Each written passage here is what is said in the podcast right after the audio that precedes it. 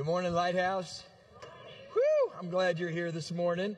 I, uh, I, I know some of you are going, wow, we only sang one song this morning. It's because I have a super long sermon. So why are you laughing? I'm just kidding. I don't really. Uh, but we, the reason we did that is because we want to be able to lean into this day, to follow up the message by worshiping the newborn king together. And so I'm super excited just to be able to share this message together. And I hope it speaks to your heart and challenges you the same way that it challenges me. Okay? And listen, as we start up, I just want you to know if you don't hear anything else I say today, anything else I say this morning, just make sure you hear this God loves you. God loves you. And I love Christmas season for so many reasons. But the greatest reason is because it's a reminder of that love that I keep telling you about every single week when the, Jesus Christ, God in the flesh, came to earth for the purpose of redeeming us to the Father. That's what Christmas is all about. So as we kind of lean into this and we talk about Christmas, I, I want to ask this question. What is your favorite thing about Christmas? What's your favorite thing? The thing that if there was, if, if it was taken away, if it was out of Christmas, you would think, well, this isn't really Christmas. What would that be? What would it be for you? Now, because I love you, I did some research. I went online. I figured out, I went through some different lists, top 10 lists of the things that people love about Christmas. And a lot of the same things were on those lists. And so I compiled that list and, and you may find yours. And in fact, I want you on the count of three, I just want you to shout out your favorite thing about Christmas. Ready? I'll give you five seconds to think about it. One, two, three, four, five. Okay, ready? On the count of three, you're going to shout out your favorite thing. Shout it. One, two, three. Oh, that is cool. I have no idea what anybody said, except one person down here, which I think was probably Ricky. So I compiled the list, and in, this is not in any order because the different lists, they have these things in a different order, but most of the lists had these things on them. Food, right? I mean, if food was taken away from Christmas, that would be a big deal, all right? Being with family. Snow. That's obvious, for, obvious for people who live in places like California. Snow. Christmas music, Christmas movies, decorating the tree, Christmas parties. There are so many things about Christmas that we absolutely love. But the number one thing on many of the lists, and obviously, Jesus is number one. We all know that and recognize that. Jesus is number one. But outside of that, the number one thing on a, a lot of the different lists, what do you think it was? Uh, I heard a few people say it. Presents, right? We love to give and receive presents. I've shared this about Sean before. Sean loves to give gifts. It, she has a gift for giving gifts. I have a gift for receiving gifts. So, Christmas is a great season all around at our house, okay? But when we think about gifts, I want you to think about this for just a moment. Hold on a second. I want you to think about this. At Christmas, followers of Jesus are only mirroring, we're only mirroring the generosity and love of our Father. When we think about all that Christmas is, and especially when we give gifts, we are only, as Jesus followers, the giving of gifts is only mirroring the love and the generosity that God has for you and for me. Our Heavenly Father, God, is a gift giver. He loves to give gifts. Okay? And last week, Rick talked about spiritual gifts. He talked about the gifts of the Spirit. And so today, on this first Sunday of December, the second Sunday of Advent, and the final Sunday that we will be talking about in our uh, in our series, we'll be focusing on the Holy Spirit. I want to talk. It is it works out so well. This idea of God giving gifts, okay? And you're going to see the link here in just a moment. So, a little over 2,000 years ago, a promise was fulfilled. A promise was fulfilled and a gift was given to all of humanity.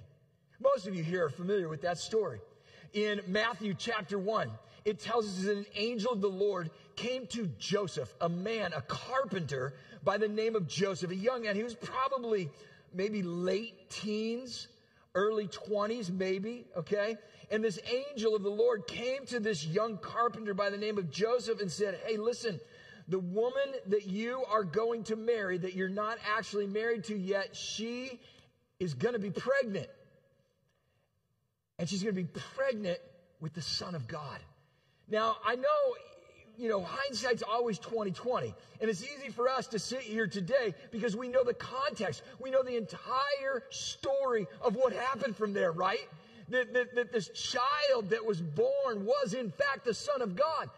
But can you imagine in Joseph's time that a woman who got pregnant outside of marriage could literally be killed for that? Her betrothed, her future husband, could have her killed for that. And so this angel comes to Joseph and says, Listen, the woman that you are going to marry is pregnant, but don't, don't worry, don't worry. She's pregnant with the Son of God. Like that makes it better, right? Okay. And then the angel said this He will be called Emmanuel, God with us. Emmanuel. God with us. For the Jews of that time, they had been waiting for this day. They had been waiting for the time that God would take on flesh and would come and would be with them. They remember, they remember not like actually they were there, but they remembered from the stories of their ancestors that when God was with them, that God would show up in the daytime as a pillar of smoke and at night as a pillar of fire. But oh, the day when God would come and physically be with them. And Joseph heard from the angel God's coming. God's coming and he's going to be with you. He's going to be with everybody. We skip over to Luke chapter 2, chapter 1, actually. Luke chapter 1. And Joseph's betrothed, a young woman. I mean, in her time, she would have been a young woman. In our time, she would have, we would have probably considered her still a girl because in all likelihood, she was 12, maybe young teens, okay? Now don't go getting judgy because that's how the culture was, all right? And, and so the Spirit of the Lord comes to this young woman, Mary, and says to this young woman, Mary, says, Greetings to you, highly favored. Now you can imagine after the first idea and the first thought of terror in her mind that a ghost, not a ghost, but an angel of the Lord shows up and says, Greetings you who are highly favored. It didn't help things at all. And then this angel begins to tell Mary what's going to happen. She, the angel kind of shares the same news with Mary that, that he shared with, with Joseph and says, You are going to bear the Son of God. We talked about this a couple weeks ago, all right, that the Holy Spirit of God was going to come upon Mary and that she would bear the Son of God.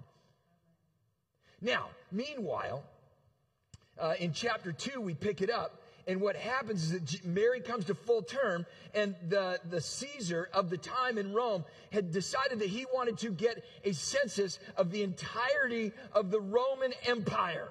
And so they decided, he decided he wanted this, this, uh, he wanted to get the numbers, the census of what they had. And so every single person was commanded to go back to the familial ancestor's hometown. And so Joseph and Mary, loaded up. Most of us know the story. Loaded up, and they went from Nazareth to Bethlehem, the city of David. And, and I was sharing with the with our elders and with our staff. We got together a couple nights ago uh, just to celebrate Christmas together.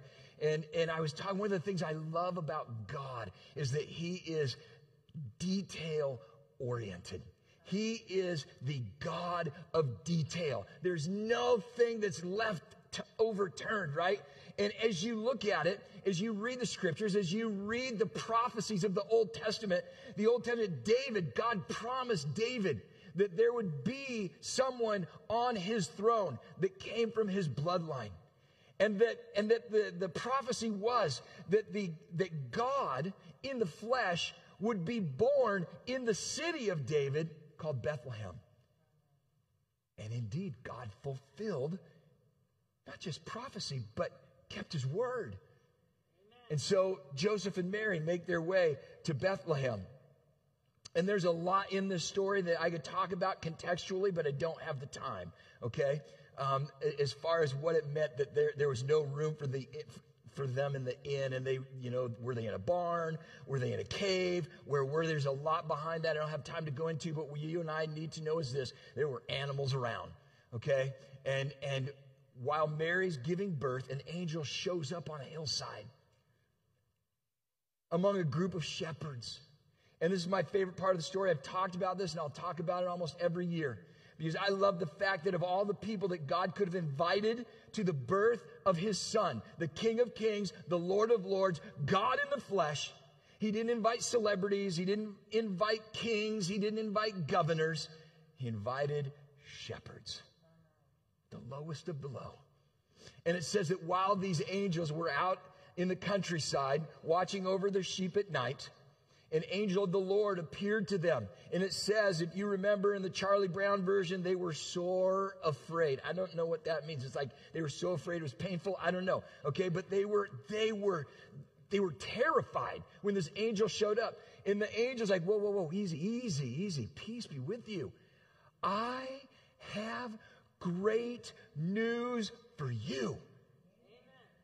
In the city of David, a Savior has been born for you and all humanity. If you run right now, I'm paraphrasing, okay? If you run right now, you'll catch him. And you'll know who he is because he's a baby and he'll be wrapped in cloths and lying not in a sanitary hospital bedroom. He won't be lying, it, you know, in a really beautiful, precious little crib. He's going to be wrapped and laying in a feeding trough in a manger. It doesn't happen too often, okay? And so it says that the angels came together and they sang. How could they not sing? Which is what we're going to be doing in just a few minutes. They sang together. Glory to God. Glory to God. And then they were gone. And it was quiet for I think about five seconds. And then the shepherds started going, What are we doing? We got to go. We got to go. And they run into Bethlehem and they find him. They find him laying in a manger, just like they were told. And they worshiped him. And then they went out and they told everybody about what the angel had told them and who they had seen. And it says the people were amazed. That very first Christmas morning. God's gift to us. Now, yesterday, I was out. Uh, I, I, had a couple of different things I, I, had to do. As many of you know, uh, Nicole French, who's a, a, fantastic member on our staff here, her father passed away uh, last week. And um, so the staff and I, we went over and were with her. Most of us were with her um, to celebrate her dad's life. And I don't have a lot, you know, a lot of time to go into it, but I will say this: I told Nicole afterwards, I'm really bummed that I never got to meet your dad. And I want my funeral to be like his. I mean, there was laughter, there was celebration. It was a fantastic time together. But when I got done there, I had to do a little bit of shopping. So I drove down, not thinking of the time or the date. I drove down to that little strip mall where Chick fil A is on West Main. You guys know which one I'm talking about? And apparently, apparently, all of, of Kalamazoo had the same idea I did. And they all decided to go shopping at the same time. And we all met together, had a great time. It was just fantastic, just log jam in the parking lot. You know, people not happy. Merry Christmas to you, buddy. You know, and I mean, it was, it was, it was hard. It was rough. I couldn't believe it. And that, to me, is representative of what Christmas is today. You think back to that first Christmas morning quiet, it's peaceful. Shepherds come in and worship Jesus. And you know, it's pretty amazing to me. Yesterday, I hadn't seen people and traffic and shoppers like I saw yesterday since about December 24th of 2020. Okay? And I mean, look at, you know, I mean, the lights are up. We're singing the songs, the parties are starting, all of these different things are happening, and, and we have gotten into the habit that the centerpiece is the presents. It's the buying and the giving of the presents. And so on this day, December 5th, I want to remind you of a critical, a critical thought that you and I need to have. And I share this just about every year. But I hope it gets us in the right mindset because you and I have probably heard this phrase or you've read it on the billboards or you've read it on buttons. You, you've probably seen it or heard it, heard it before that Jesus is the reason for the season. Christmas time. Jesus is the reason for the season. And I don't want to step on anybody's toes here. I don't want to create enemies. I don't want to get death threats. I don't want anything like that, okay? But the truth of the matter is this Jesus is not the reason for the season. You are the reason for the season. You are. Now, don't be getting all, you know, you know, holy, holier than thou. And you're like, that's right. I am the reason for the season. That's why people give me gifts, right? No, no, no. Back it up a little bit because it's a little darker than that. See, if it wasn't for my sin, if it wasn't for your sin, then Jesus never would have had to leave heaven. God never would have had to leave heaven to come to earth. Jesus would have never had to leave if it wasn't for me, if it wasn't for you, if it wasn't for the things in our lives that separate us from God.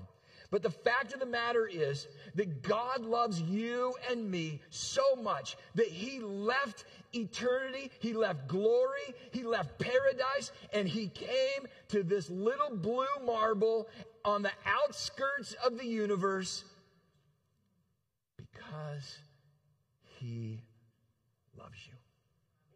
That's why. And so, my friends, you are the reason for the season. And, and truly, as I think about this, the truth of the matter is the gift that we received on that very first Christmas was not a baby, it was life.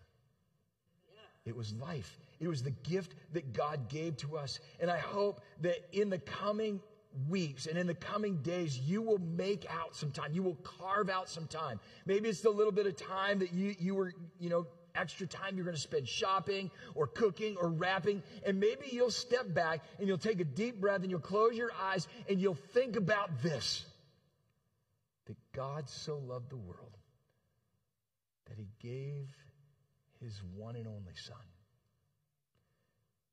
so that whosoever believes in him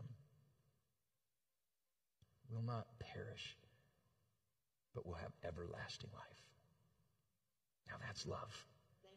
And that's why Jesus came to earth. Jesus came to give us, he, he, he lived on earth. He was born, he lived on earth, he died a horrific death, and he rose again to give you and me the template of how to live this life, which is where the second gift of God comes in. The second critical and most important gift of God is the unleashing of the Holy Spirit. And that's what we've been talking about is the unleashing of God's Holy Spirit. In fact, Jesus was telling his disciples, maybe you remember that, okay? In John chapter 16, it says, But very truly I tell you, it's for your good. He's talking to his disciples, he's preparing them that he's going to die. He's going to die. He's going to die a horrific death. I'm doing this. I'm telling you this, and it's for your own good that I'm going. Unless I go away, the advocate, which is another name for the Holy Spirit, will not come to you.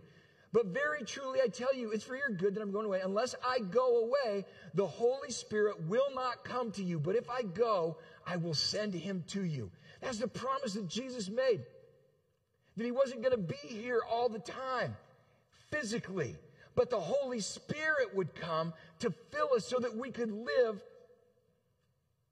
the life that God created us to live.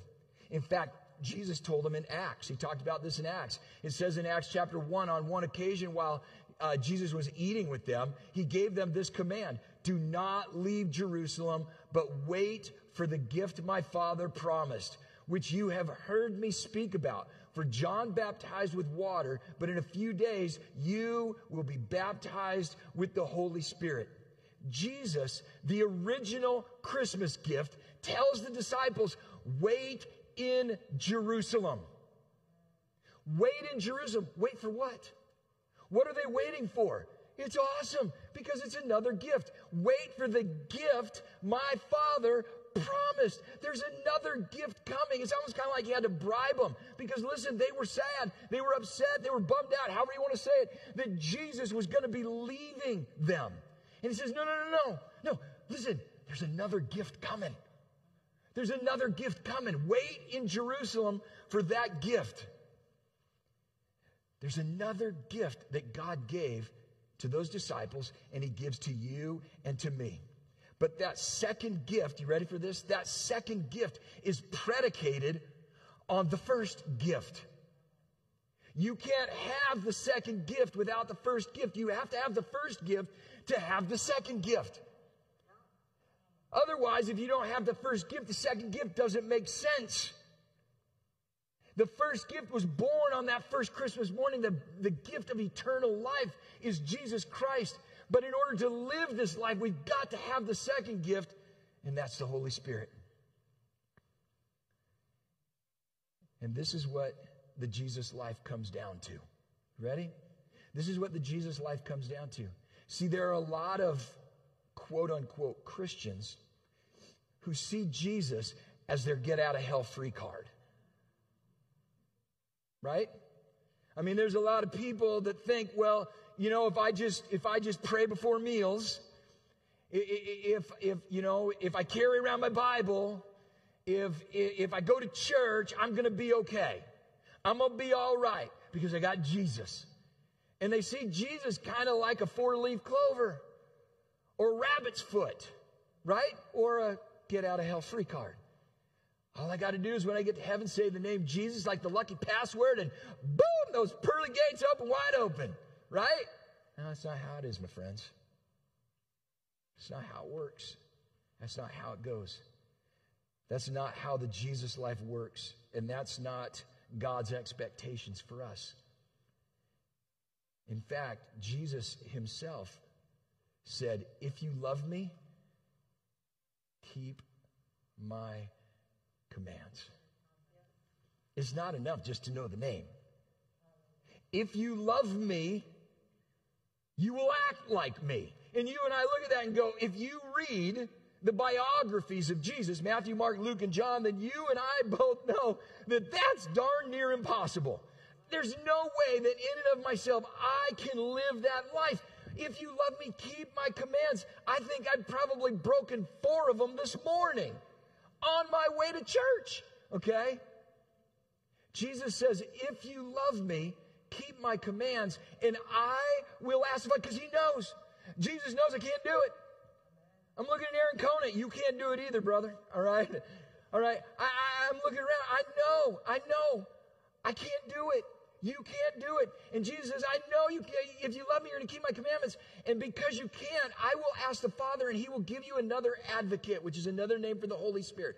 I will, He will give you the Holy Spirit to help you and be with you forever. The Spirit of truth. The world cannot accept Him because it neither sees Him nor knows Him, but you know Him, for He lives with you and will be in you. I imagine that if I ask this question, if I ask this question, do you want to live like Jesus? Do you want to live like Jesus? I believe that a lot of us here would say yes, absolutely. The problem with our answer is that we keep trying and we keep thinking that we can live that Jesus life in our own power. And it is impossible. It is impossible to follow the commands of Jesus and live them out fully on my own power. And God knew that. That's why God's Holy Spirit came to be with us and in us, to empower us to live that kind of life. That's why the Holy Spirit came. And I kind of look at it this way that, that life claiming the name of Jesus but not having the Holy Spirit is kind of like this glass, right? I mean, this glass is nice, and this is this is Doug's life claiming Jesus.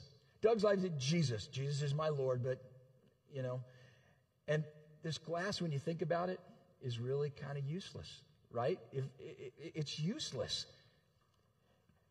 This represents the Holy Spirit. And this life or this, this glass gets its purpose when it begins to get filled. Now, I'm not going to overflow this because I don't want to freak some of you out, all right?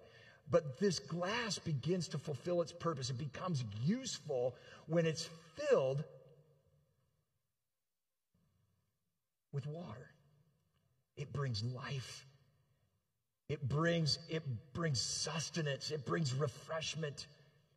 And my friends, too many of us are satisfied with this life right here. That's it.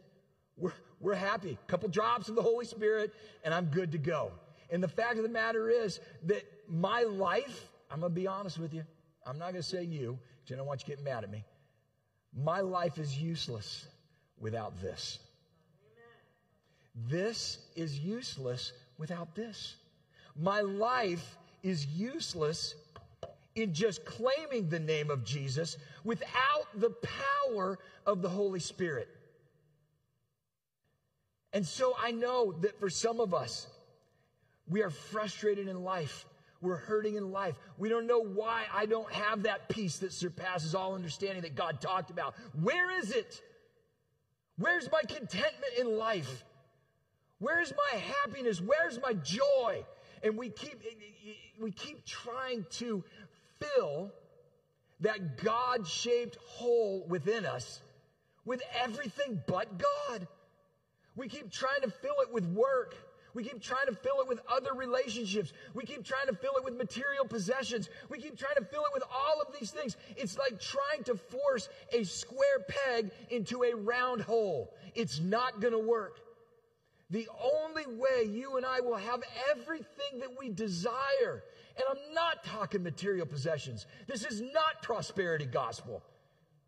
I'm going to tell you what, that early church, most of those Christians died poor financially,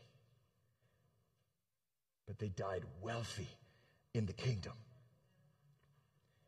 And the reason they did, and the reason why they could burn on, on stakes in Rome.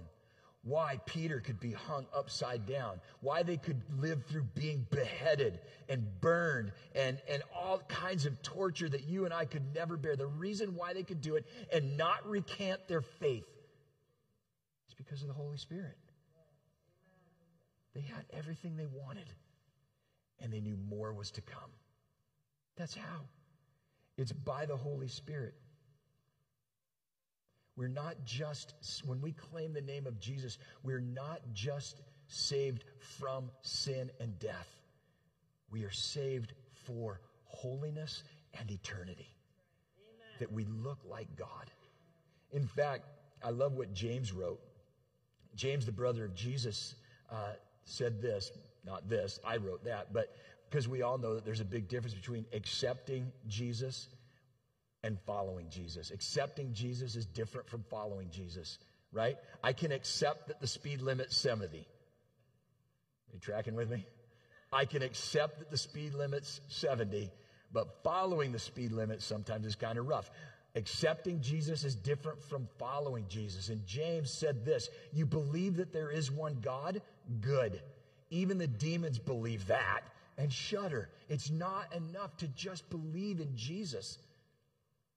Our lives have to match. We have to do what Jesus said.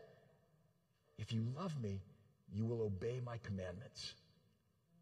You will follow me. And to do that, we need the Holy Spirit. So, my friends, it all comes down to this. As a follower of Jesus, I'm either living for him or I'm not. I'm either living for Jesus or I'm not. There's no middle ground. There's no, I live for him sometimes. Either you do or you don't. That's not saying that you're perfect or I'm perfect. I make mistakes, but man, I'm trying, I'm working hard to follow him every step in every day. And the only way to live for Jesus is by utilizing that second gift that God gave us. And that's the Holy Spirit.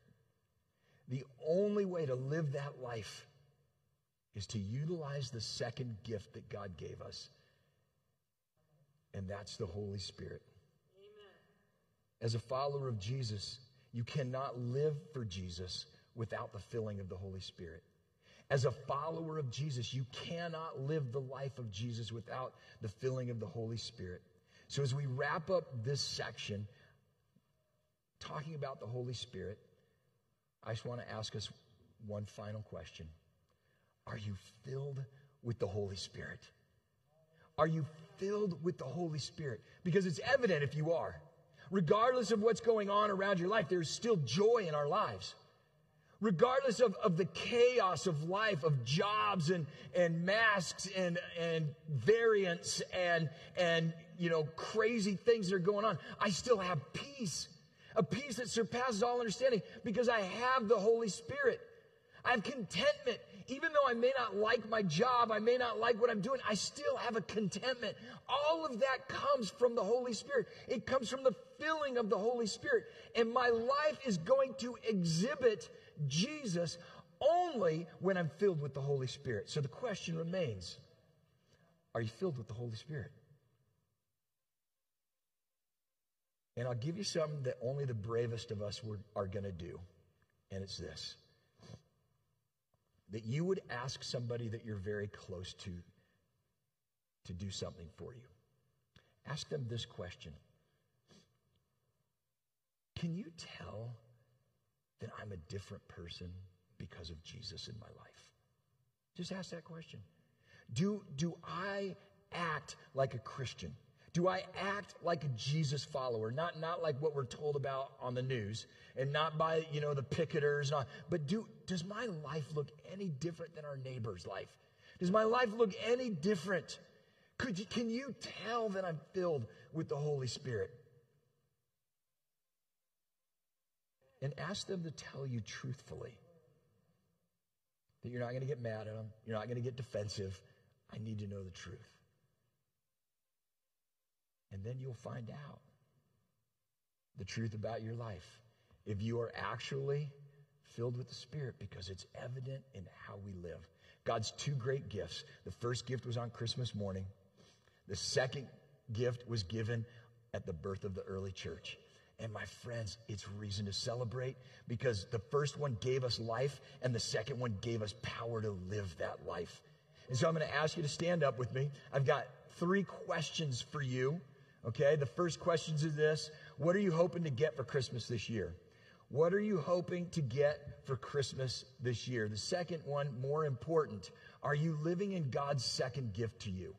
Are you living in God's second gift to you, the power of the Holy Spirit? And the third question, what's keeping you from being completely and perpetually filled with the Holy Spirit? Is there some kind of wall there? Is there something that's blocking the Holy Spirit? Is it doubt in your life? Is it, is it pride in your life?